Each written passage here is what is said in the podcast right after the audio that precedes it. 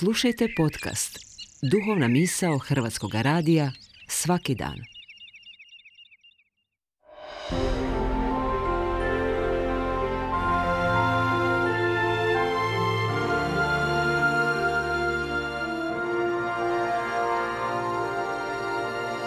Duhovna misao. Urednica je Blaženka Jančić.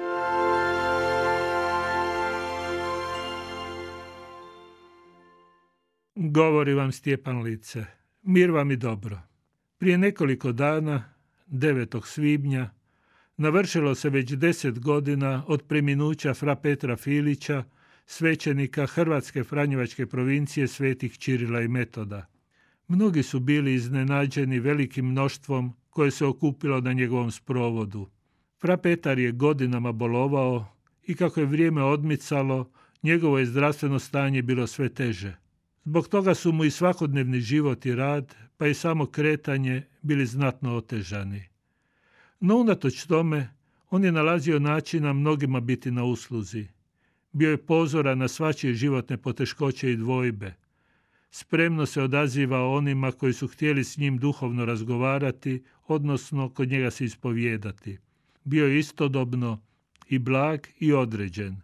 Nije mu bilo dovoljno da ljudima pruži utjehu, poticao ih je na novi život, život s Bogom, ohrabrivao ih, nimalo se pritom ne ustežući ukazivati na zahtjevnosti kojima se valja odazivati ako se želi živjeti ispunjenim ljudskim i vjerničkim životom. Rado ga se i često spominjem. Prisjećam ga se i danas na blagdan svetog Leopolda Bogdana Mandića, neuočljivog čovjeka, svećenika Franjevca, koji je pretežiti dio svoga života, upravo niz desetljeća, proveo u ispovjedaonici. Imao je ono bitno, čime svijet u kojem živimo silno oskudjeva, a što je svakome tako potrebno. Imao je i uši, i srce, i suosjećanja, i vremena, koliko god ga je ustrebalo za sve željne pomirenja s Bogom, ljudima i samima sobom. Svatko mu je bio dobrodošao.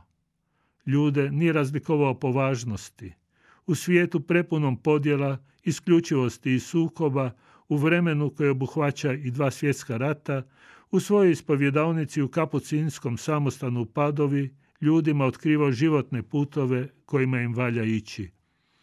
Povezivao je ljude s Bogom, povezivao ih s drugima, povezivao njihovim različitostima, nenametljivo ih i to uvjerljivije učio kako je lijepo kao braća s Bogom i ljudima živjeti zajedno. Otkrivao im je Božju dobrotu, ali ništa manje i dobrotu koja živi u njima i kojom su pozvani ispuniti i svijetu kojem žive i svoje odnose i svoje biće. Suočen s kojećim, ustrajao je u povjerenju u Božju i ljudsku dobrotu. Ništa ga nije moglo obeshrabriti da u svakome prepozna i čežnju za dobrotom i sposobnost za dobrotu. Osvjedočio se nebrojeno puta da Bog u svojoj dobroti poziva ljude da se odluče, uvijek iznova i do kraja opredjele za dobrotu. Svetost Leopolda Bogdana Mandića očitovala se upravo u tome što je smjerno i zauzeto bio u službi i Božje i ljudske dobrote i što se trudio da se one stope u jednu dobrotu koja, preobražavajući ljudska srca, ima moć preobraziti svijet. Njegova svetost i nas poziva na smijonost, da se odlučimo za skladan život s Bogom i ljudima, da se potrudimo oko njega, jer svetost života nije pridržana samo za neke. Onaj Boži poziv upućen svakome osobno i svim ljudima zajedno.